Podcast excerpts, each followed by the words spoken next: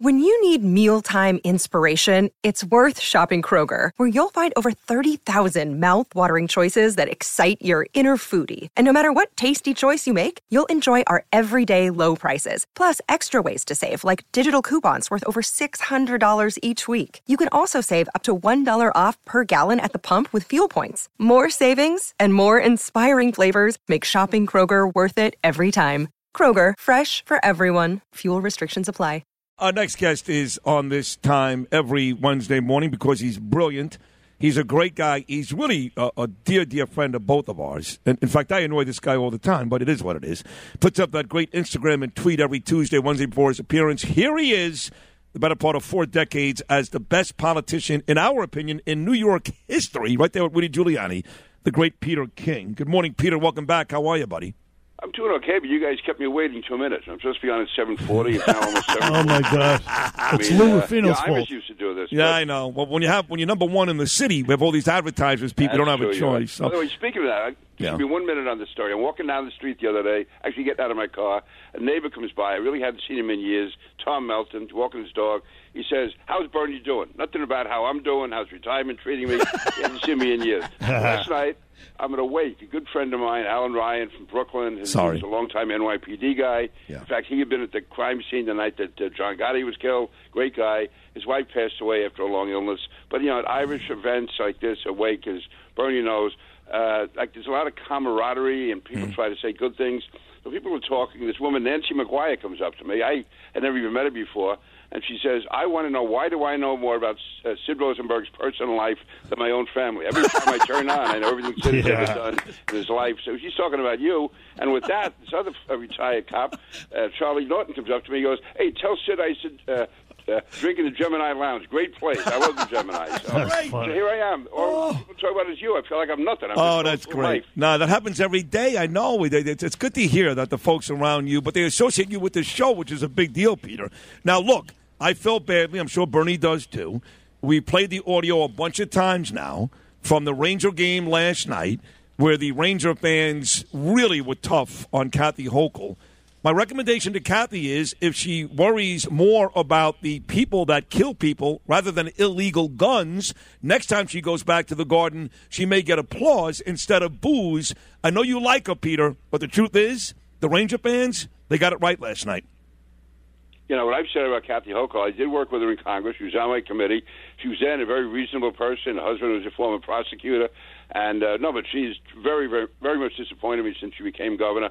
I really thought it would be a, a move back to you know toward the middle. She'd be uh, at least a traditional Democrat, moderate Democrat. You'd still disagree with her, but you would understand where she was coming from. I never thought she would go this way on bail reform and all these issues. She sounds like uh, I mean such a progressive left winger, and that was never her. Listen, when she was the county clerk up in Erie County, she wouldn't give driver's licenses to illegal immigrants. I mean, she was Wow. on the right side of her party, and now she's just sold out, and it's really bad. And as far as listen, any politician who goes to a uh, sporting event.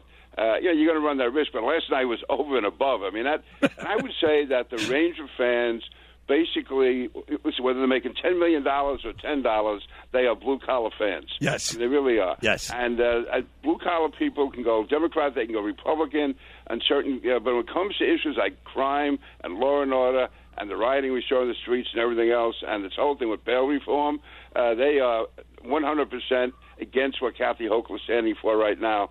And I think what you saw in Madison Square Garden last night is to a large extent what we saw in Nassau County last year, where you had communities that had never voted Republican, hadn't voted Republican in years, uh, threw the Democrats. We had the city of Glen Cove, Tom Suozzi's hometown. Uh, the city council there was five to one Democrat and a Democratic mayor. Without, uh, again, there was never a focus of our attention, the Republican attention. We ended up winning the mayor's spot and taking five out of the six council seats. A total, total reversal. And they were basically, again, moderate type Democrats. Yes, some Republicans, some conservatives, but basically a lot of blue collar Democrats style, and they uh, just turned on the Democrats. That's going to happen. Kathy Hochul, if I were her, I don't know, maybe go to uh, uh, I, I don't know, some knitting show or something, or maybe I, I don't know, maybe they like it there, but it's uh, either that or some. Yeah, so, so, so exactly some baking uh, contest or whatever the hell it is. You know, the spineless, the spinelessness and the pandering is nauseating, and it's costing people lives. That's It is, yeah. the Ranger fans stood up big time yesterday. Let's go Rangers is what I'm saying, Congressman King. hey, speaking of which, a poll came out. Let's go, yes, Brandon. What did you say? I, I, missed you. Let's go, Brandon. I like that. That's funny. Yo, that's funny right there. Uh, Congressman Peter King on the Bernie and Sid show. A poll came out yesterday. Lee Zeldin actually inches out, uh, edges out, I should say, Kathy Hochul in a poll. I mean, are you predicting a uh, Republican victory in November over uh, the aforementioned uh, spineless uh, Hochul? Yeah, listen, we start off three million voters behind. Uh, but yes, it can be done. Lee is running a very strong campaign. And that poll, by the way, was done by uh, John McLaughlin, who was my pollster for 28 years. And John has always been on the mark. And uh, he doesn't always make you feel good. I mean, he uh, showed me a poll, I remember, back in 2006 at Labor Day. I was winning by 20 points. I figured I could go on vacation. And then he went through the poll and showed me why I was really, I could be in trouble. It was going to be a bad year for Republicans. John can read through the numbers. His poll, you know, people see a poll, they see numbers, you know, 45, 44. That poll is probably about 800 pages long. They go through every analysis of every type of voter, every ethnic background, gender, uh, political affiliation, how old you are, what part of the state you live in, and uh, they also measure how strongly you force somebody. You know, the bottom line is 45, 44, but of that 45, how many are really strong? How many of the 44 are really strong? How many are susceptible to changing? And if John has Lee ahead, then Lee is ahead, and it's going to be a long, rough road from now to November because Lee Zeldin, even though he he was a you know, he's a veteran, he was a paratrooper, he's done everything. He's still going to be hit with everything imaginable between now and November by the left wing media and by the Democrats. And uh, Lee Lee is tough, and he is uh, uh, lieutenant governor uh, candidate. Uh, is a great. Uh, she, she's former NYPD. She's going to do a great job. So no, I think we're in uh, we're in good shape. We got to work at it because the odds are against us overall. But when you look beyond that, we're in good shape. By the way, the Republicans even came out, and Rob Astorino on this show a couple of weeks ago accused Lee Zeldin of voting with Andrew Cuomo almost every single time. And uh, while I like Rob and I like Andrew, I have endorsed, as you know, Peter Lee Zeldin since day one. I can't help but think that's why he's winning in the polls. Anyway, Peter King here with uh, Bernie and Sid on this on this Wednesday morning. Zelensky is set to speak to Congress via Zoom, I guess, coming up at nine o'clock this morning. Bernie has been all over it this morning. I think he pretty much told you what to expect. I think you'd agree with Bernie. You're going to get a lot of the no-fly zone stuff. All this stuff, basically, that'll put us into World War III, is what Zelensky wants, and we don't want. Yes. No. No. Now, listen, I, I respect you and Bernie, your views on this, but right up till now, Zelensky has shown a heroism that I don't know any other leader in the world is showing. As far as World War III, I think there's more of a chance of World War III if we just uh, allowed Putin to go in there. Fact is, this goes beyond Ukraine. You see this right now, this forming alliance between Russia and China. You're going to see European countries who are now standing with NATO. If uh, Russia is allowed to establish itself without much of a fight there. You're going to see Germany going over because Russia is now will then have the energy control of of, of Europe. Uh, it will have shown that the United States does not have the uh, you know, the leadership that we should have, and uh, obviously to Joe Biden. But the fact is, it's going to weaken us for years to come. And as far as listen, if the people in nobody's giving them a false hope. These people are smart enough. They're doing this all on their own. They want to fight and they're asking for help, but nobody's making them fight. No one is even saying they're going to win. But to me, if uh, Zelensky is elected leader like Churchill was in England uh, back in 1940, when everyone was saying you should take a deal with the Russians, because they no, you can't deal with the Russians. If they have a, a peace treaty and they demilitarize, that means Putin's going to treat them the way the Uyghurs have been treated in China. They would rather fight. They've been under Russian rule. They know what it means. They would rather fight and die than live and be tortured. And I think that's it. And uh, but again, uh, nobody wants World War III. Nobody's saying put troops in there. But I think that to allow them to take Ukraine uh, and just take it, and us not to give Ukrainians the uh, weapons they want to fight with, to me would be uh, not only hurt, hurting them, hurting ourselves and hurting the NATO alliance in the long term. And I've always been shaky on NATO anyway. It's the strongest NATO has been really in years, and I wouldn't want to lose that uh, sense of solidarity because if Ukraine is lost, it is going to be Poland soon. It, it could even be parts are hungry you don't know. So it's a it's, it's a dangerous world, and Well- like Hitler should have been stopped. I think you have to stop Putin. Listen, uh, uh, Putin or, or the Russian army already exposed itself as being weak, ineffective, not a fierce fighting force. And you have none other than uh, Ted Cruz, Marco Rubio, Bill O'Reilly saying that a no-fly zone would lead to World War III, and I happen to agree with them. I Uh, don't that, consider Bill O'Reilly a military expert. I mean, I was on with him the other night on Cats at Night. and he was saying Jack, you know, General Jack Keane doesn't know what he was talking about. Oh, boy. Jack Keane was the one who put together the surge policy in Iraq, which did work. That was the one part of the policy which worked. Okay. worked effectively. You- So, uh, and Ted Cruz, listen, Ted Cruz has been mouthing off for years. So I, I'm not, I'm not overly. All right. Uh, Okay, let, let's go back- Marco Rubio as you like. Let's go back to Jack Keane. Jack Keane is against a no-fly zone for the same reason. Uh, uh, General Keane is against a no-fly zone. Now, you heard Zelensky yesterday talking to the Canadian Parliament, and he indicated that Ukraine would not. In, in other words, he indicated a willingness to negotiate with Putin. He said that Ukraine does not want to be part of NATO. I'll concede that. So he's he's he's he's hinting that he's open to negotiations. Shouldn't we pursue that more than a no-fly zone? Yeah, if they're negotiations, but not you know not a sellout. I mean, uh, you know, what does it mean by negotiation?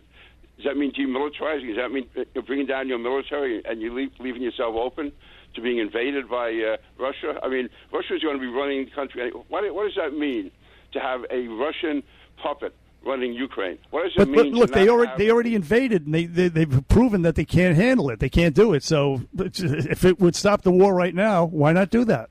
because what would that mean? What what what is stopping the war mean? Is Putin going to pull all his troops out? No. Well, Okay, maybe so if we negotiate over that. there. Is he going to allow Zelensky or any pro-Ukrainian leader to be there? No, No. not. No. So then, in effect, they become part of Russia, and they would be part of the subjugation that they lived under, which they rebelled against. So I mean, it's uh, that's up to them to say. Listen, if Zelensky wants to negotiate, that's fine, but just to say negotiate for the sake of negotiating, to me, is wrong. Peter King on fire this morning. I like when he disagrees with me and Bernie. I like that.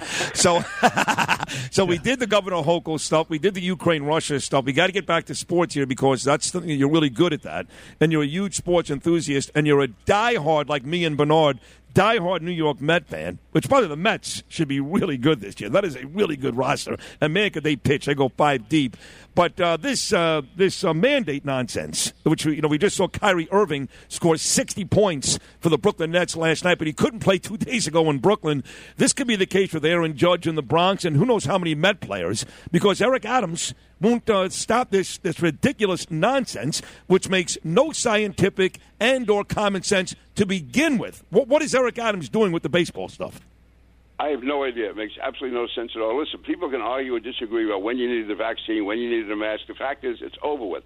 If you can have 20,000 people in Madison Square Garden, if you can have restaurants filled, uh, and this is, by the way, is going to be outdoors. So I don't know what, what he's talking about.